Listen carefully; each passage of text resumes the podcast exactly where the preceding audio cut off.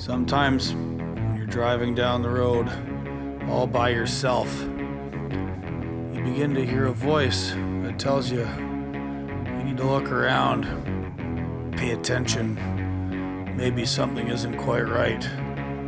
That voice is me. It's the voice of Gord.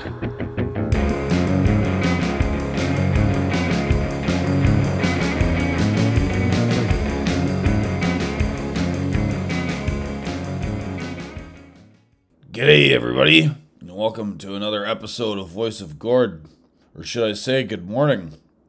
I'm recording this intro at three thirty a.m. on June first, foul year of our Lord two thousand twenty-three. Why three thirty a.m. you ask? Because I'm a busy, busy, busy guy, and I just never get time to do anything. So, on that note, just wanted to let you guys know I'm making some moves in my life to maybe not work so much and try and get some more writing done, get some more podcasts out with a little more regularity. I've been managing one a week, but they don't always come out on Monday, sometimes Wednesdays. Today is going to be a Thursday. I'm looking to get a little bit more consistency with that and get some more writing projects in. There's just so much I would like to say and comment on. It's a, the world's a pretty crazy place. Lots of happening in the world of trucking and technology and regulatory agencies. There's just so much out there. I'm really hoping in the near future to get more content to you guys.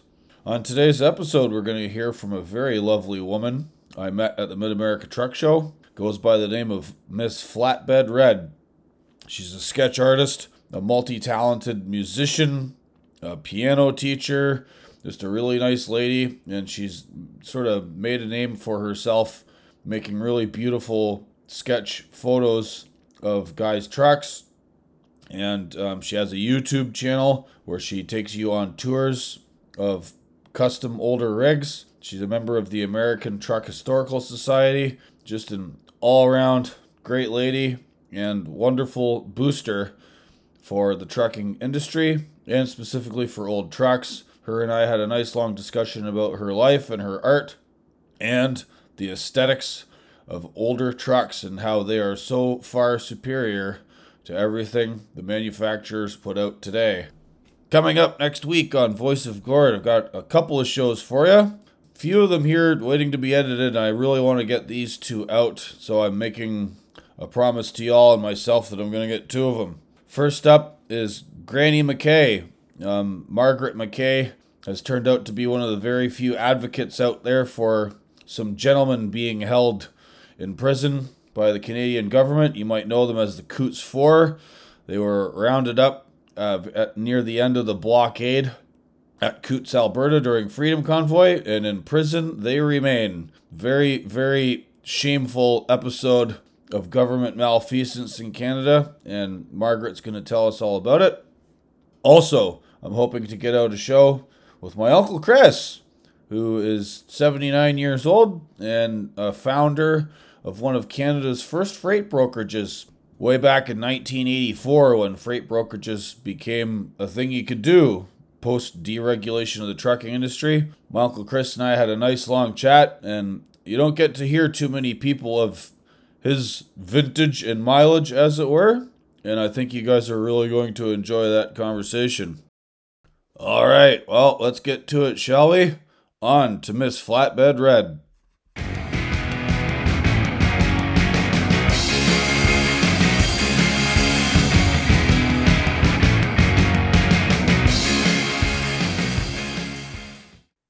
Uh, g'day, everybody, and welcome to another episode of Voice of Gord.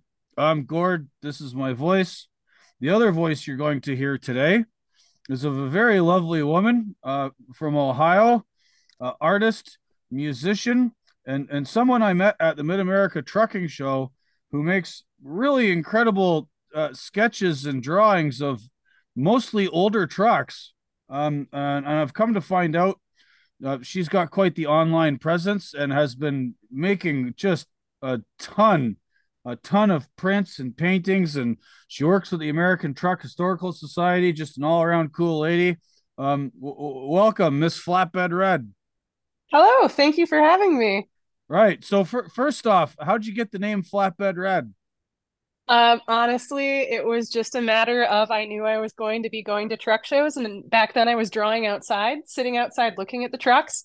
And I wanted to have some little catchy name for my social media to post pictures of me working. So I was literally brainstorming with my husband, trying to come up with a name that wasn't taken already. So anything like with the word diesel in it or whatever was already taken. So I'm checking websites or what domain names are available, checking what Instagram handles are available. And after, I think it took two or three weeks, I found Flatbed Red. So there we are. I right. came up with it myself. Right. Well, well, your hair does have a little bit of red going on too. Yeah. Yeah. Is that nothing to do? I have a bat. I have a box truck. Right. Now so. uh, a, a box truck, but you do have red hair. Is that natural? No comment. This part's natural. Oh, yeah, they can't see this, but there's a big old white streak in my hair. That's definitely natural. uh, Miss Flatbed Tulsi, you know, uh, the Hawaii pol- Hawaiian politician Tulsi Gabbard with her like silver streak. Yeah. People pay big money for that, so yeah, I'm definitely not letting that go away. Right.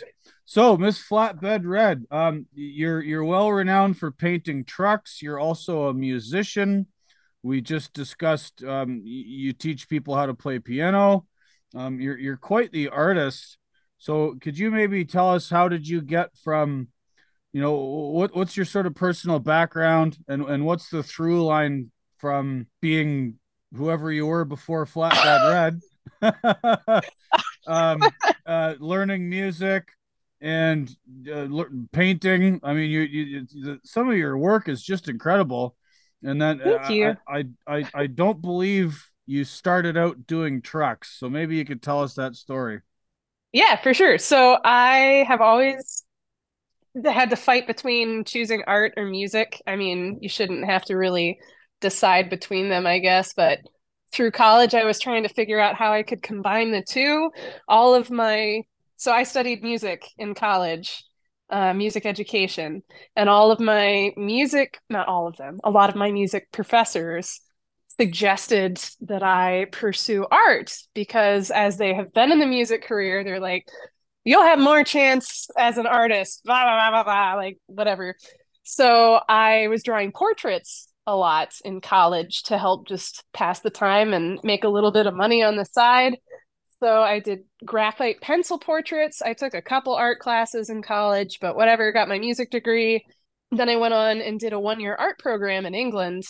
And it was like for people right out of college or out of high school, basically. So like eighteen-year-olds and then me who had just gotten my degree with all these eighteen-year-olds, very weird things that they were having us do in art class, like make a project on the word space. It's very weird, like one word prompts, very odd. Art school. Yeah. So art school was one year and done. Well, so, Did a math- so, so these kids are eighteen and you're in your mid twenties. twenty-two. twenty-two. Yeah. Okay. Yeah. So they were just learning what it was like to be out of the house for the first time. Meanwhile, I'm in another country by myself. I already did college. It was fun though. It was an awesome experience. And then I did a master's. I stayed in England and did a master's in music education. And then I moved back here. I married a guy who was into trucks. At the time, he wasn't a trucker. Um, and I worked at a local newspaper for a couple years, and I was still doing portraits on the side and pet portraits, paintings and drawings. And um, eventually I go to a truck show. He's bad at introducing people. So I didn't know anyone at the truck show and it sucked. I hated it. I'm never going to another truck show ever again. And he sold his trailer with living quarters because we only used it once and regret that deeply. Um, but eventually I went to a show, MATS, in twenty seventeen, took a sketchbook, did some drawing. People talked to me. If I pay you, will you draw my truck? I have never driven a, or drawn a truck at that point until that very day. And I would show you what it looked like, but the viewer, listeners won't be able to see it. It was bad. I'll just say that. It was not great. It wasn't bad. It's just very not great. and uh, so someone gonna, said, if po- I pay you, will you draw mine? I'm yeah. going to point people, seeing as how we're here and it's audio, if anyone's listening along and they're not actually driving and they want to see some of your handiwork, what's your website? It's w w w dot miss flatbed dot red. And I think the picture of the very first drawing I did of a truck is on my website in the gallery. So they can actually look at it and see how much it's changed. I won't say it was bad. It's just improved. Now I know what trucks are. and, um, right. So you yeah, said you, so, you, you, you met this dude and he's into trucks, but he's not a trucker at that time. Right. Is at that he time, now? Right. He is, he was. So then he was working, he was restoring his uncle's Victorian house for many years. They were working on that, and it's still a work in progress, but uh, like museum quality restoration while people live in it. It's a lot of work. Um, and then he worked for a U S mail contractor. And the week after we got back from MATS this year, he started a job at a truck parts place. So he is selling truck parts now.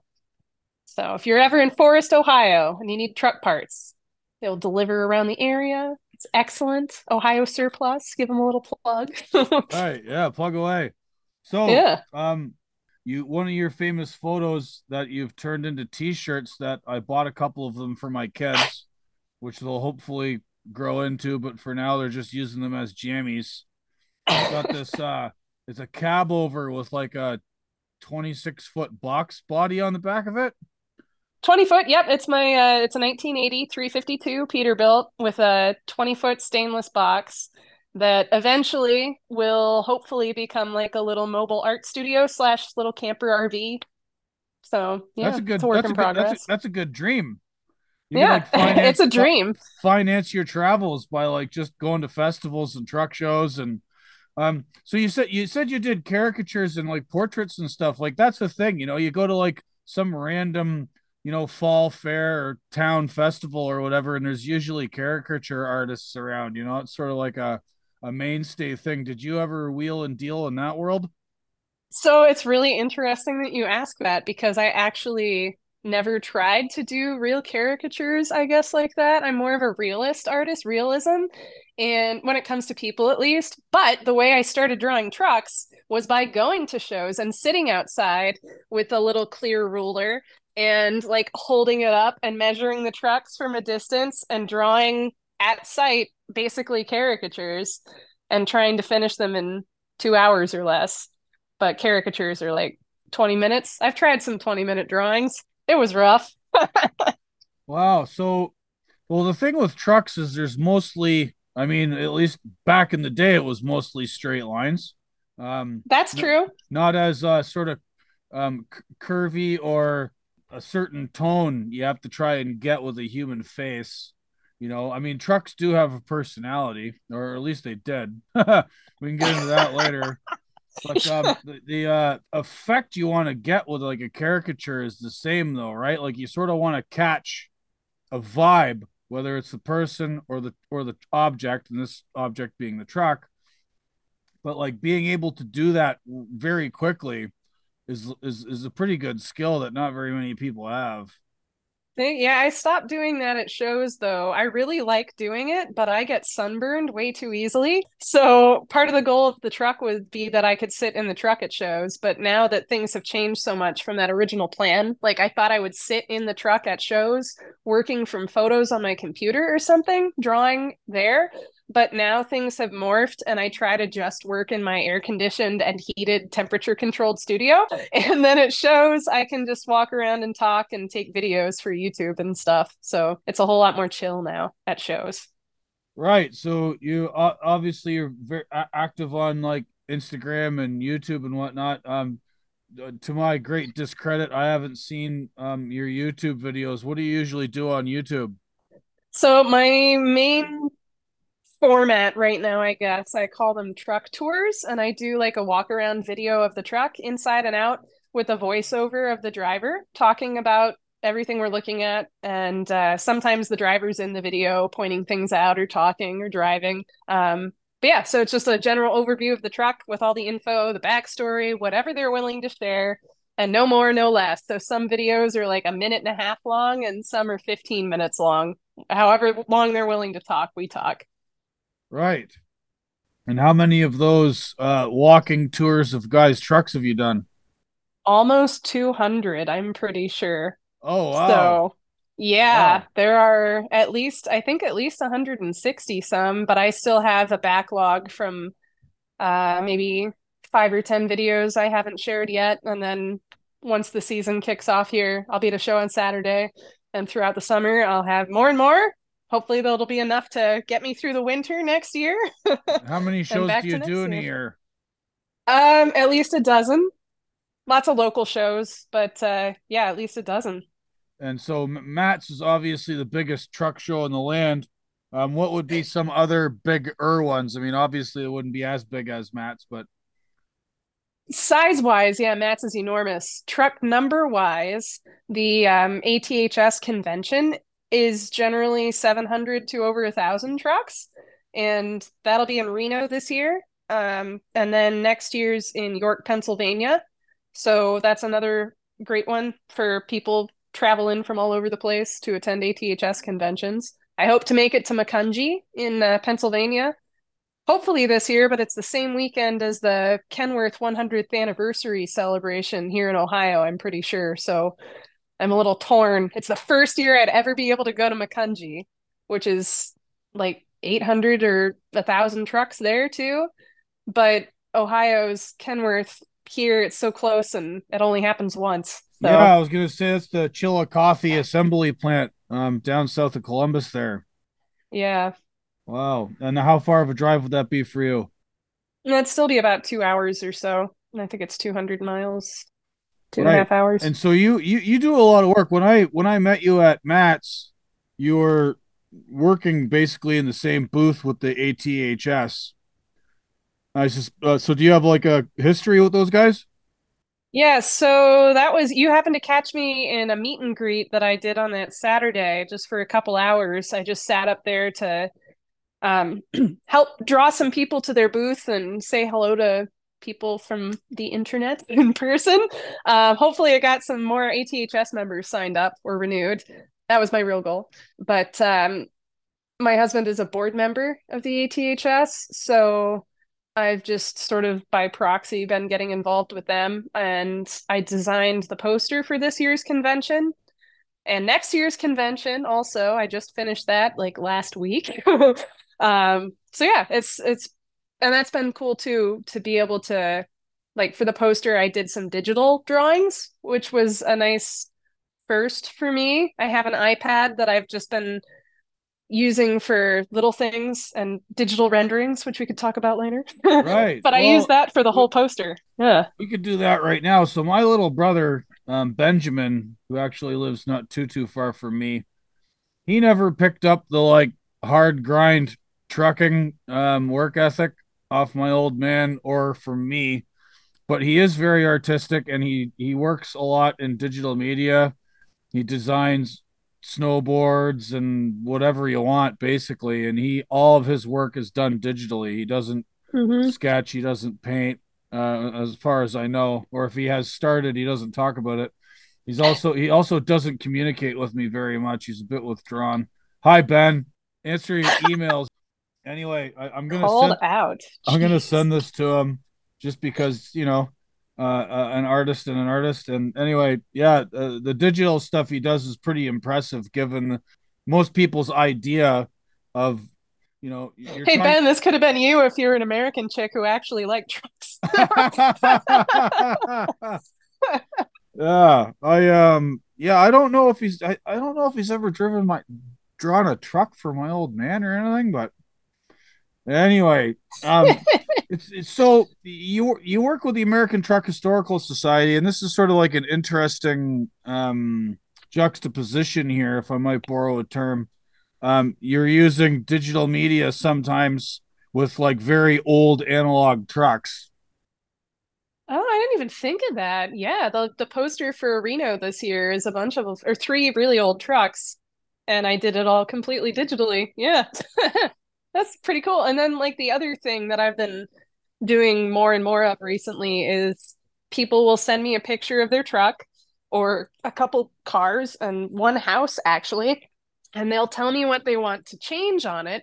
But before like shelling out all that money to the body shop or whatever, or to Lowe's or Home Depot, um, they have me digitally change the truck to look like whatever they want it to be. The paint scheme changes, the accessories change, whatever. Um, and I do that for them also digitally. So that's something I've been doing more of recently, and it's really cool and fun. So right. It's interesting, that is, it's yeah. interesting how they want to customize the image you're making for them, but that's not an actual representation of the actual vehicle. You're but it could be. Right. So like before I had my truck painted, I did a digital rendering of it to try all different paint schemes to see what I wanted it to actually look like, because it can come, it comes really close to actually what it will look like in the end. So I've had one person come to me for like, I want this paint scheme, but I have no idea what color I want. So I'll send them fifty pictures of fifty different colors with the same paint scheme. And I can do like fifty, fifty colors of one scheme is maybe twenty minutes work. So it's something right. I can do much less painfully than you paying the body shop for something you aren't quite sure if you like or not. Right. I was going to say, so, do you, do you get, do you get asked to do a lot of that work where you're basically like somebody has a truck and they do want to design and do things with it, and they get you to do all these mock-ups? Like, is that a significant part of your work? It has become more so, yeah, in the last six months or so. Um, because, I mean, I just started doing it more publicly maybe late last summer, yeah. Um, and I started a website and social media accounts. I'm really bad at the Facebook, but Instagram for it. It's called The Virtual Body Shop. So you can go to virtual body shop dot com um, or send an email to the virtual body shop at gmail dot com. And I can pump those out pretty quickly. So, yeah. That's that's awesome.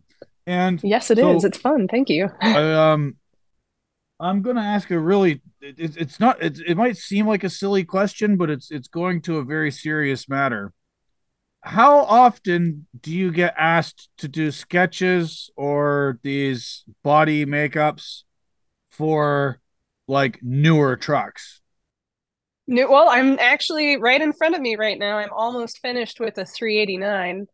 Um, okay, three eighty-nine is yeah. exempted. Setting aside the Peterbilt three eighty-nine or Kenworth W nine hundred.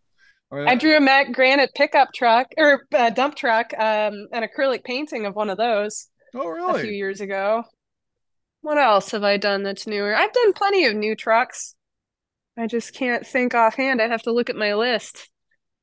But yeah, I've done all sorts. Okay, mostly but- old trucks, just because of the people who follow my social media and all that, but I'm happy to do anything. And I still do portraits. People want portraits. Right. Houses. But with the, with the with the older trucks, I mean, obviously the Peterbilt three eighty-nine and Kenworth W nine hundred maintain a certain look, right? You know, square hood, uh, mm-hmm. classic sort of American conventional tractor unit. But all um, none of the other manufacturers have done so. So, like, you've seen it yourself when you're driving around on the interstate. There's a whole lot of, like, what I call sort of beige, lozenge-shaped mush, you know? So what you're getting at is that when you said earlier trucks are mostly straight lines, they're getting away from that now, and I'm going to have to start drawing sloped hoods and stuff. Well, I, I, I...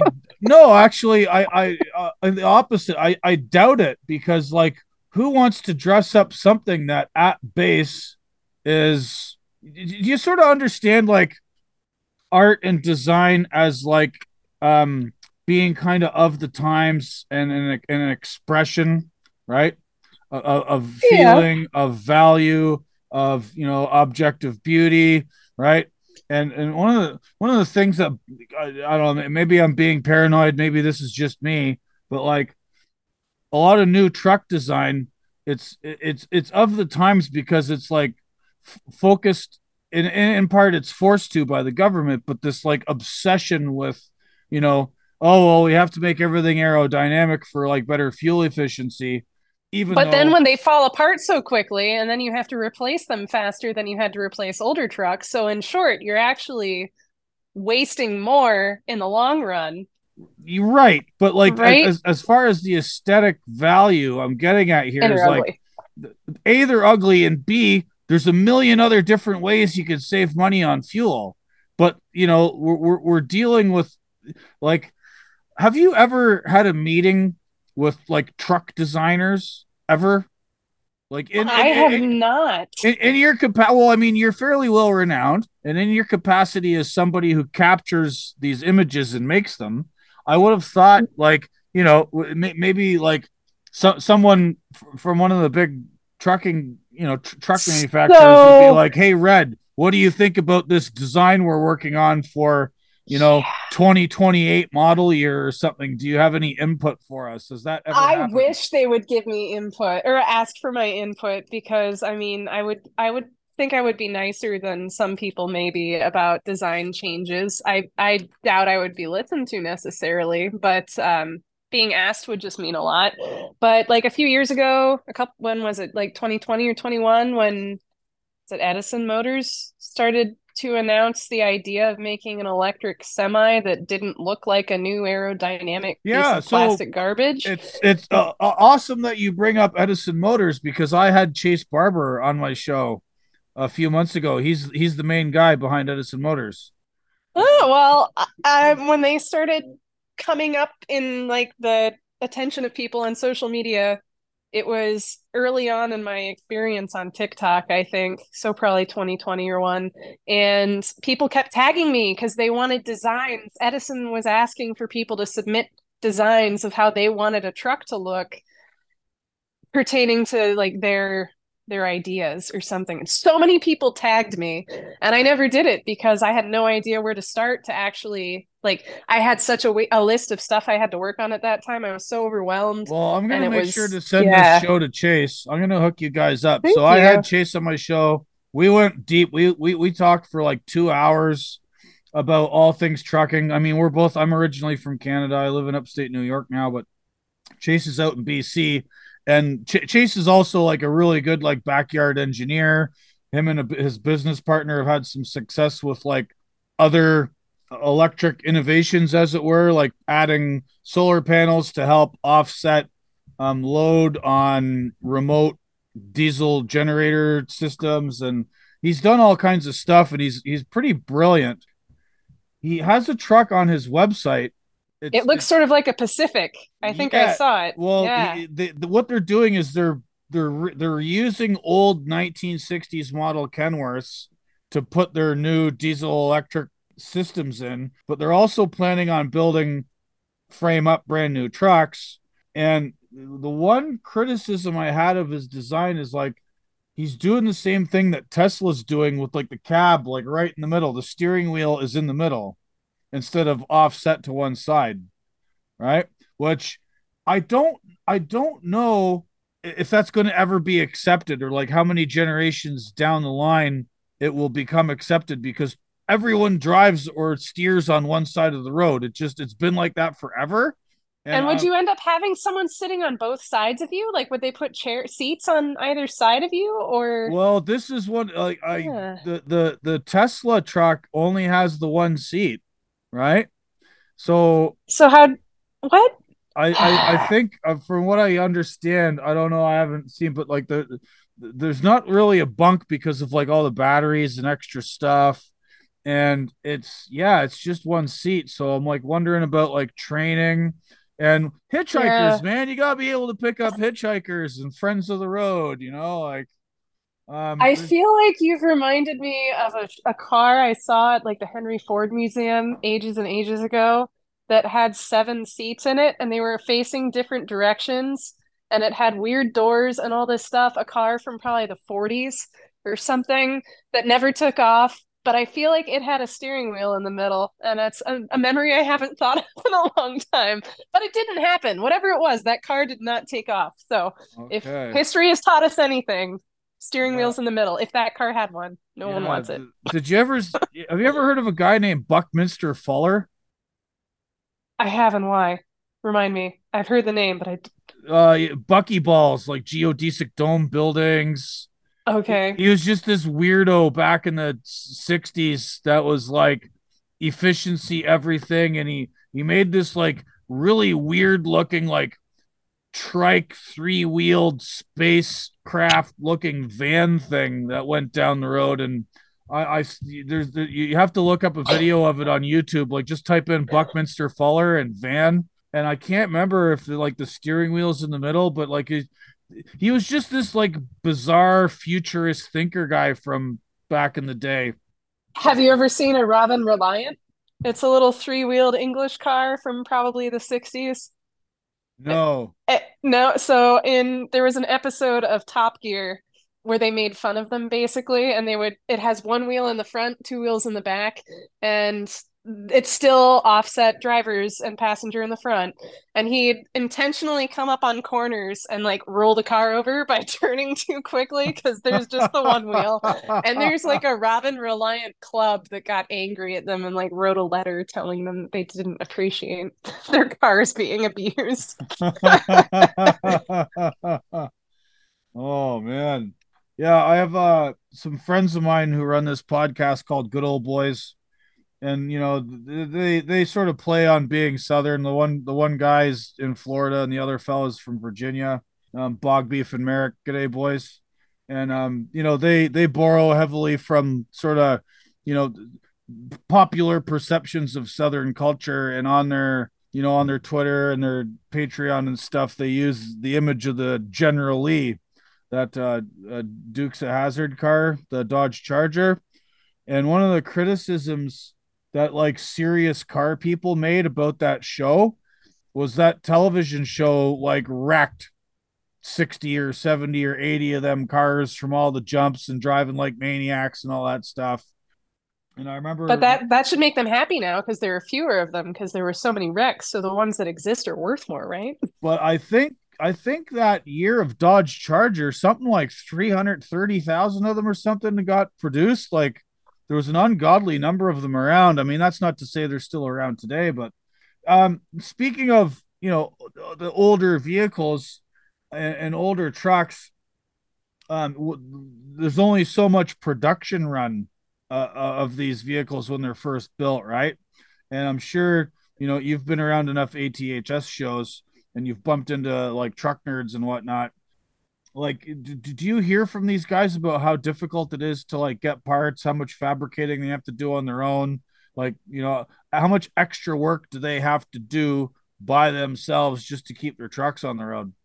Well, a lot of the trucks that are, a lot of the antique trucks that would be at shows are just for shows. So some of them get hauled and don't drive around that much. So they don't need to necessarily be maintained as much as like work trucks would need to, but because you are a member of the A T H S, you have access to the network of other members, and they generally have large collections of things, including rare parts that you may not be able to access except through these members, someone who knows about these trucks. So by being a member, you can post on the social media, Facebook account or whatever, say, hey, I have this truck, I need this stuff, can anyone help me? Or contact the A T H S directly and they can help you find someone. So it's a really good network. So to some extent, yes, of course, there are parts that are hard to find, but there are members who can help you find things that you can use that are new and like currently produced that might be able to fit your needs, or they can get you your build sheet for your truck if you don't have it to help you find part numbers, or they may already know the part numbers, or they may already know someone who's reproducing those parts. So in short, if you have an old truck, join the A T H S and it'll be less difficult to find those parts. Right. That's, that's good information. If I ever get an old truck, I will be sure to sign up. Um, I bought a couple. You can their... still ju- sign up if you just like old trucks too. Oh, good. Oh, that's something to consider. I, I bought a couple of um, coloring books that they have for kids, which I believe you did the sketch line drawings for the children to fill the colors in. I sure did. That was my first experience with my iPad when I bought it, and I had never used a tablet before, and I felt like a toddler being given a crayon for the first time, and I just I couldn't figure out how to use the Apple Pencil. It was a mess. I've learned though since then. I can do much more refined things. But that was right. my my learning curve. Right. Well, that, that, was, that was really that was really excellent. It's a it's a really Thank good you. coloring book. My kids love it.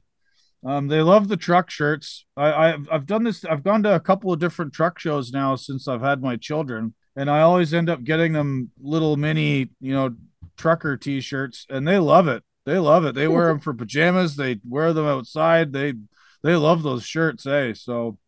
Well, trucks are colorful and cool looking, so why wouldn't all little kids love them? I mean, right? more of them, more of them should be. I get, I get so annoyed mm. with the sort of beige sameness out on the road in uh, year of our Lord two thousand twenty-three. How did you? So you spent some time in the U K studying and working on music. This was before the trucking interest came. Yeah, along. So that was. You, do, do you recall? While you were there in your travels, just like absorbing like any U K or European truck culture at all? So the weirdest trucking related experience I had in the U K was in uh, like May of twenty fifteen. I was in Northern Ireland. I went back to the town that my my dad's family had come from like three generations ago, four generations ago. And I was in my Airbnb, which was really close to the main road through the town I was in, and I heard all this commotion. So I go outside, and commotion in Northern Ireland still in twenty twenty-three isn't always a good thing. So I grab my camera and I run outside and I see a sign, like a big barricade on a street that said, it's something police, something, I don't know, whatever. But I kept going. Like, again, not a good thing you want to see in Northern Ireland. And it was like hundreds of semi trucks driving through town, trying to break some world record for a con- the longest convoy or something. So it was a bunch of plastic cabovers, a bunch of Scanias and stuff, driving through this town, honking their horns incessantly. And uh, that was two years before I ever really got into trucking. But it was, yeah, it was hundreds of them. Very strange. Interesting. Yeah. Well, honking is now associated with the Freedom Convoy in Canada, given the, um, uh, it, it got called, um, the honkening, the honklitude, because, um, all of these trucks descended on the nation's capital and, you know, the, the, the sort of rallying cry against Justin Trudeau and his mandates and basically utter destruction of Canadian society was the air horn. Which I, uh, I I love it. I'm I'm you know, honk honk honk all day long. That, well, uh, I mean, your national bird sounds pretty similar. So there's a great little meme. I'll have to send it to you. Of uh, so are you are you aware of like um apus and groypers, the little frogs that are kind of used as a they're they're, they're like a sort of s- symbolic of like not accepting you know, regular culture uh, propaganda from the regime. Um, you know, some people like to say it's alt-right, but those people have no idea what they're talking about. It's just like, it's just these innocent little frogs. So somebody made a picture of one of these frogs sitting on the back of a Canada goose, and he's holding a huge Canadian flag above the goose, and there's like a honk honk. Yeah, I have not seen that. I'll, I'll, have to, I'll have to send that to you. So it's interesting when you what you just said about the, the Irish this Irish convoy you witnessed, and you said plastic European trucks. Um, there were like three antique trucks, three old Volvos or something, but that was it. Everything else was new. Right. Yeah. Um. Or or new appearing. Yeah, right. A, a lot of a lot of you know what's interesting is in, in trucking culture here in North America, you know, cabovers aren't really widely used anymore. Um, I think Kenworth stopped building them here in two thousand five, somewhere yeah. around there. Um, and the company I used to work for in Canada used to buy like exclusively at one time, their entire fleet was cabover Kenworths. Because Cabover... Is it Padoc? I see yeah. your hat. I see your hat. Yeah, I have not drawn a Padoc truck, but I have seen them at the Clifford show. Yeah, they're they're pretty sharp, eh? And the, they have a very unique color scheme. And uh, it's been the same since like the late nineteen seventies. They're sort of like a, a legacy small. Did I freak you carrier. out when I said that? Did you wonder how I knew who you no. worked for? No, no, no, okay. not at all. Not at all. Um, they're, yeah, they're I rep- see their trucks down here even occasionally. Their reputation precedes them. My dad still mm-hmm. drives for them. I, I worked for them for many years. That's where I got my start when I was a kid. I uh, I washed trucks, helped the mechanics, worked in their body shops, sandblasted trailers, replaced uh, flatbed deck boards when I was sixteen one summer. That's all I did. I fixed like twenty-five different flatbeds. I, I got sick of drilling and putting new screws in. And, but yeah, the, the cab over thing between Europe and the U S and America, like there's a there's a thing here where drivers sort of think they're unsafe. Like if you ever get in a collision, you're the first one there. Which is I delete of- those comments on YouTube. I'm so sick of those. Like just don't get don't hit anything. No. Yeah, well, sitting behind the engine's only going to buy you a couple extra more seconds or half a second right. or something, right? And if your truck is on fire, you have problems no matter where the engine is. Yeah, so. ex- exactly. And so there's this, everybody here kind of assumes that cab overs are a European thing because they've kind of been dying off here, even though, you know, in the seventies and eighties, cab overs were probably still like half the trucks on the road, maybe, maybe more. Mm-hmm. And um, I, I'm just curious, like, what's the breakdown on all of the drawings you do, um, cab over versus conventional? I never thought of that. That's a really good question. So I made a I made a poster that I never actually made. Like I designed it, but I never printed it. Of the first like couple hundred trucks that I drew, however many fit, they were each really small. So that would be a good way for me to go back and count them. I'll have to get back to you on that. But I have drawn a lot of K one hundreds. I will say that. Um, lots and lots of them. But probably, I would probably say two-thirds conventionals is my guess. One-third cab overs. Right. Probably. And, and in your uh, travels and dealings with A T H S... given that cab overs were a much bigger deal in the past, there's a lot of older cab over trucks still kicking around, still doing like the show circuit. Mm-hmm, for and, sure. And t- yep. t- tends, tends to be sort of older guys that are into them as well. Well, I don't know. There are more younger kids who are actually getting into cab overs right now too. There's like a surprising number of of guys in their twenties who are looking for cab overs. Um, I mean, people want older trucks right now just so they can avoid e-logs, right? And all that. Well, so... I, I get the whole e-log thing and the emissions mandate thing. And, you know, I, I have to wonder how long and until our overlords just declare all those trucks non grata, period. And, you know, any mm-hmm. effort we might put into that gets sort of swept away. But I think it's I, I don't think it's all just avoiding the E L D mandate and old emission systems. I think there's an aesthetic draw to having an older truck that you worked on yourself that speaks to something kind of lost in mm-hmm. culture in America and Canada. And that like there's you, you know how if you look at copy for, you know, any person offering a truck service, whether it be like lawyers, accountants, you know, uh, oversized load permit services, anyone doing anything for the trucking business, usually they're like their website, their company's logo, the design, their t-shirts, everything will have like a classic sort of ca- conventional looking truck, right?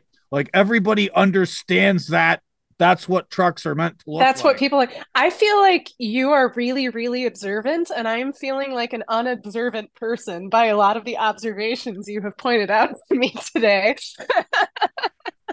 Well, you know, this is what happens when you're on the road and you got too much time in your own head, um, as, as my true. aunt would put it. But like, th- th- for real though, like w- when everybody understands that that's how we associate trucks with that right. particular image. But then the flip side of that is all the newer trucks, none of them look like that anymore, right? It's this like weird right. dichotomy.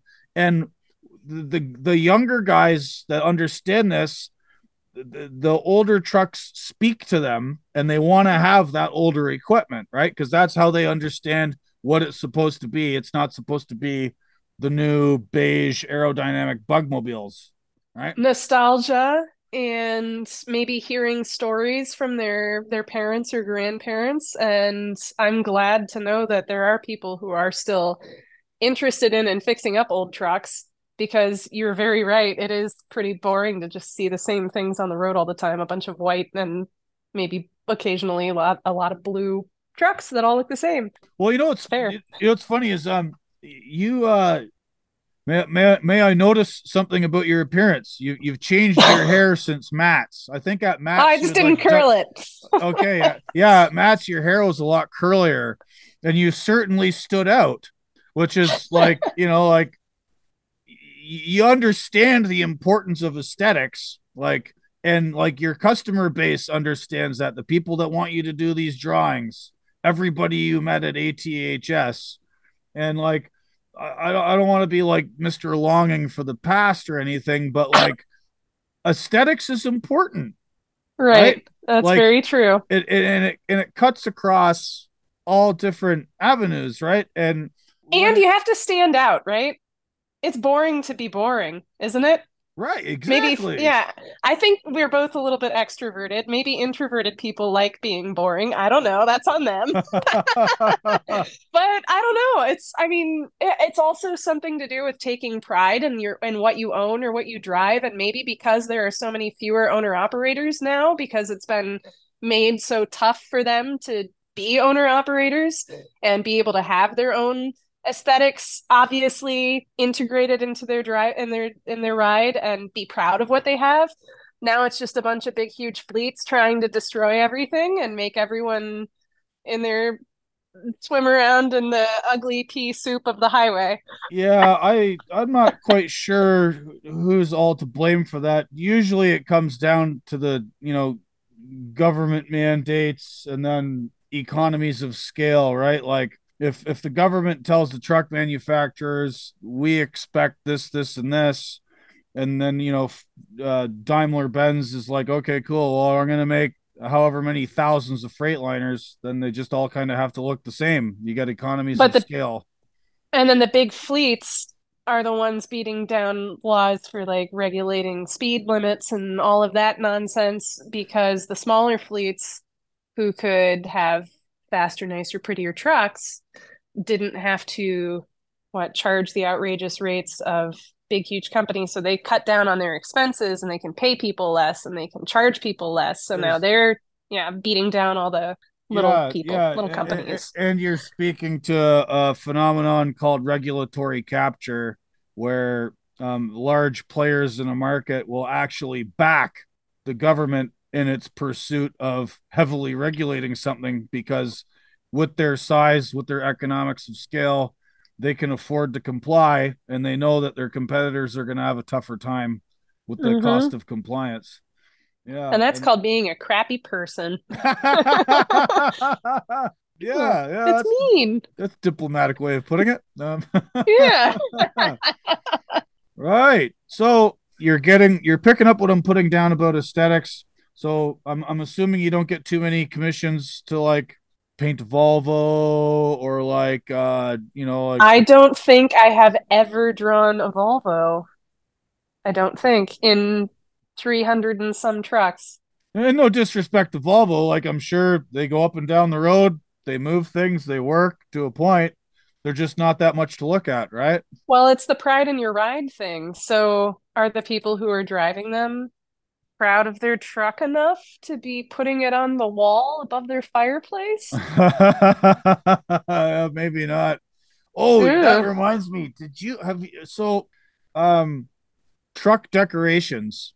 There's a little thing that like even some Volvo drivers do, which I think is a uh I think it came from France, but the Quebec a lot of guys in Quebec do this.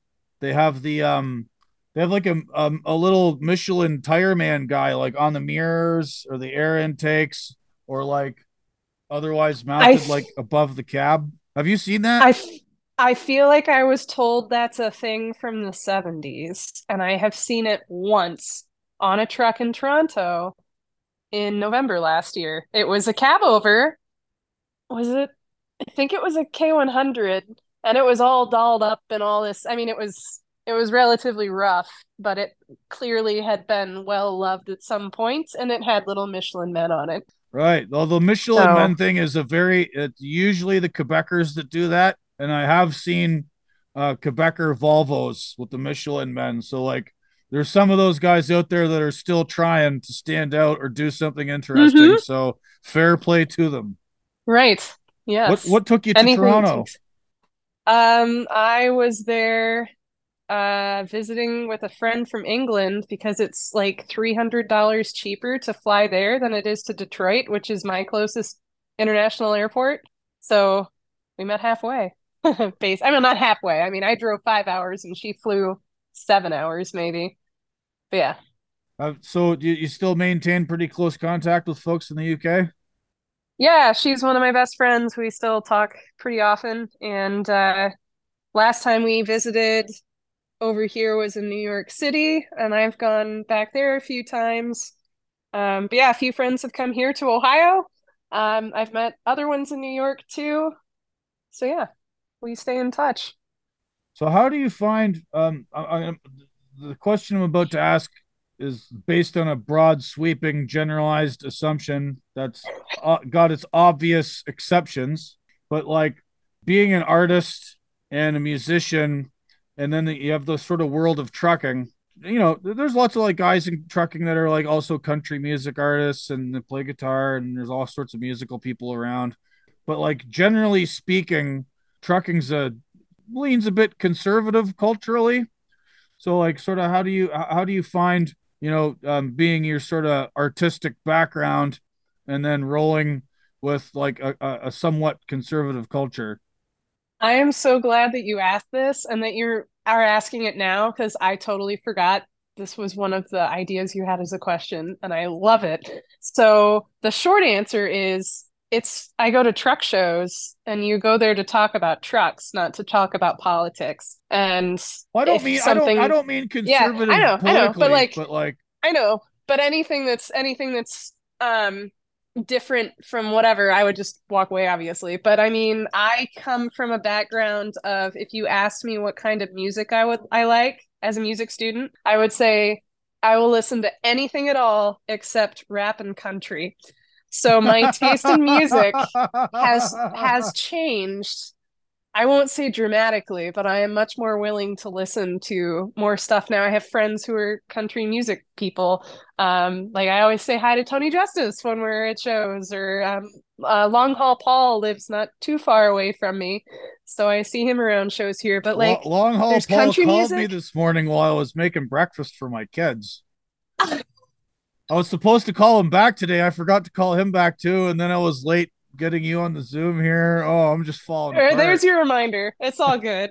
I'm sure he won't hold it against you.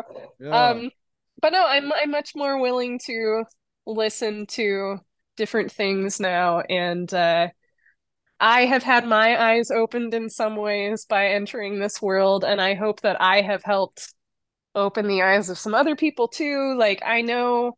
I knew getting into this, specializing in drawing trucks, was not going to be the easiest exactly, because I'm I'm teaching a lot of people who probably don't have much fine art experience, professional fine art experience, or talking to an artist about commissioning work. That's new stuff for a lot of these people, right? So I have been very patient in how I've, I hope I've been very patient in how I've taught people about art. Um, And flexible with what they want, because I mean, again, it's not like drawing people. It's sort of like drawing people, but like I have to be super duper precise.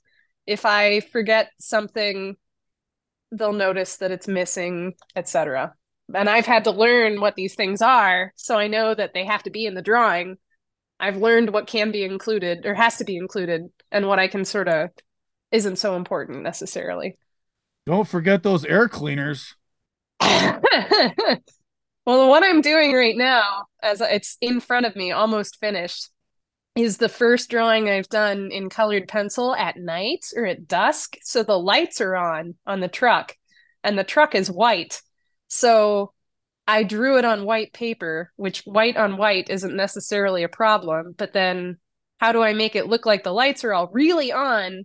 I wasn't going to give it a background, and now I've had to, to darken everything. So there's a learning curve for me too. And it's it's pretty cool. I'm happy with how it is. It's not quite done, but soon. I was gonna say there's there's a lot of there's a lot of chicken haulers out there that have refrigerated trailers with like a million lights down the top, the bottom, along the back. How how often do you get commissioned to do a truck and trailer combo? Uh pretty often. Uh let's see. It's a lot of bobtails, but maybe, I don't know, at least a quarter, maybe a third of what I've done is with, probably a third or more of what I've done is with trailers. This is a bobtail, but I've done a lot in both varieties. Yeah. So cattle trailers are really hard. Well, it, there's the, the, the detail on them because of all the holes in the side, right? It um, sucks. Yeah. Well, just wait until, you know, um, my show is syndicated in Australia. These guys started their own um, truckers radio thing, and they have like an app. You can put it on your phone, and they got music and stuff. And they asked me if they could use my show as content, and I just gave it to them. Sure. Cause why not? Awesome. And so it's like twenty-four hours truck content. Yeah. Sort of thing. Yeah. Wow. Yeah, yeah, the Australian on the road. It was started out as a podcast. These guys, um, Mike and uh, Yogi. Oh, I met them at MATS. Yeah, Yogi was there. Yeah. yeah, yeah. So anyway, where I was going with that is, if you get a commission from Australia, you're gonna get like you're gonna have to do three trailers. You might have to renegotiate your rates. Well, I will let all of my Australian followers with their land trains know that I do have a, a like. How long is a, a forty foot long roll of paper sitting behind me? So I could almost draw like life size sort of things too, right? Yeah. Very good. I haven't used that roll of paper yet, but yeah, I have Very high good. hopes. It's, it's interesting too, how like the, the, the trucking world is so small in a way, even though there's uh, millions of trucks on the road in the U S. I think there's three and a half million jobs in the United States that require a C D L. Some of them aren't necessarily trucking. A lot of them are local. And there's, I, I think they estimate there's one point eight million long haul truckers in the U S, but it still feels like something of a small community at times. It does. It does. But maybe that again comes back to the ones who are proud of what they do. And it's not just a job, but it's more of their lifestyle, right? So. Yeah. A, a lifestyle, an identity, a culture that they're uh, very, very much attached to. I, I think it's well, probably a good thing there aren't one point eight million trucking podcasts. What I'm saying, right? I mean, there, there there's a few of them. One of the, you know, one of the funny things I found after I, I I'd never been to MATS before, and I don't really. I'm a very I'm a very busy working parent, right? Like I work, you know, fifty-five, sixty, seventy hours a week sometimes. My wife's a teacher. I have a five year old daughter, a three year old daughter. Like I'm busy. I do not have time to watch YouTube videos. I don't, I, I was on Facebook for many years, which left a bad taste in my mouth. So I'm not really a big social media guy. I, I have a Twitter account mostly for pimping my writing. So I don't, I don't know about a lot of social media world. Yeah. That person's got eight hundred thousand followers. And I'm like, who's that? Like, I have no idea, you know, it's just, it's just, I've experienced that too. And I feel bad when that happens. Yeah, well, it's just like there's there's there's this whole world out there that's part of my world that I don't even know about. You know, that's very true, but I don't blame you. Okay, yeah, stay out of it. Yeah, stay out of it. Yeah, my, um, uh... yeah. It's I I don't watch other YouTube videos really. I don't have time because I mean I have twenty-five piano students. And I could easily double or triple that if I had the time in my life. And it's basically, I talk the whole lesson because there are a lot of little kids, right? They play, but a lot of talking. So um, when I'm not doing that, I'm sitting here drawing or editing YouTube videos or preparing for lessons or like active in the group of other teachers here in town. Um, yeah, so it's, I get it completely. It's a time thing. Like I'm lucky to have enough time to take care of myself. Well, uh, on that note, thank you for giving me and my listeners this time to tell us uh, a little bit about yourself and, and, and your drawing and your experience in trucking and with truckers. uh, and especially the American Truck Historical Society. I really like those guys. I like um, I like that there's this group out there trying to, you know, maintain that culture, uh, maintain the aesthetics of old trucks. You know, this is something that, like, shouldn't just be forgotten and and, and swept away under, you know, our new uh, beige aerodynamic sameness. uh, I, I really, I really dig it. So um, tell everybody where they can find you, all the, all your different social media websites. Uh, tell, where, where, where do folks find you? My website is w w w dot miss flatbed dot red. There's no .com in there. And then I have Instagram, Facebook, TikTok, and YouTube. And if you just search Miss Flatbed Red, you'll find me on all of those places also. So, yes. Awesome. And you, I remember at Matt's, you had like postcards and stickers. Like, you don't just have full-on wall mount drawings, right? Right. So you don't just have to come to me to commission artwork. I also have um, T-shirts and hoodies. I just have a couple designs right now because space is limited in my studio. Prints, greeting cards. I do a run of calendars every year, um, late in the fall, December. Uh, coloring books. I still have some of those left. I want to make a new one here soon. I have been planning a children's book for years. I just need to sit down and illustrate it. But yeah, that's all the stuff that's available. And hats right now. That's what's in my shop. Awesome. Plenty of things. So lot, lot, yeah, lots of lots of like gifts and stocking stuffers. I mean, Christmas is will be. I mean, it's only May, but you know, uh, it'll be here soon.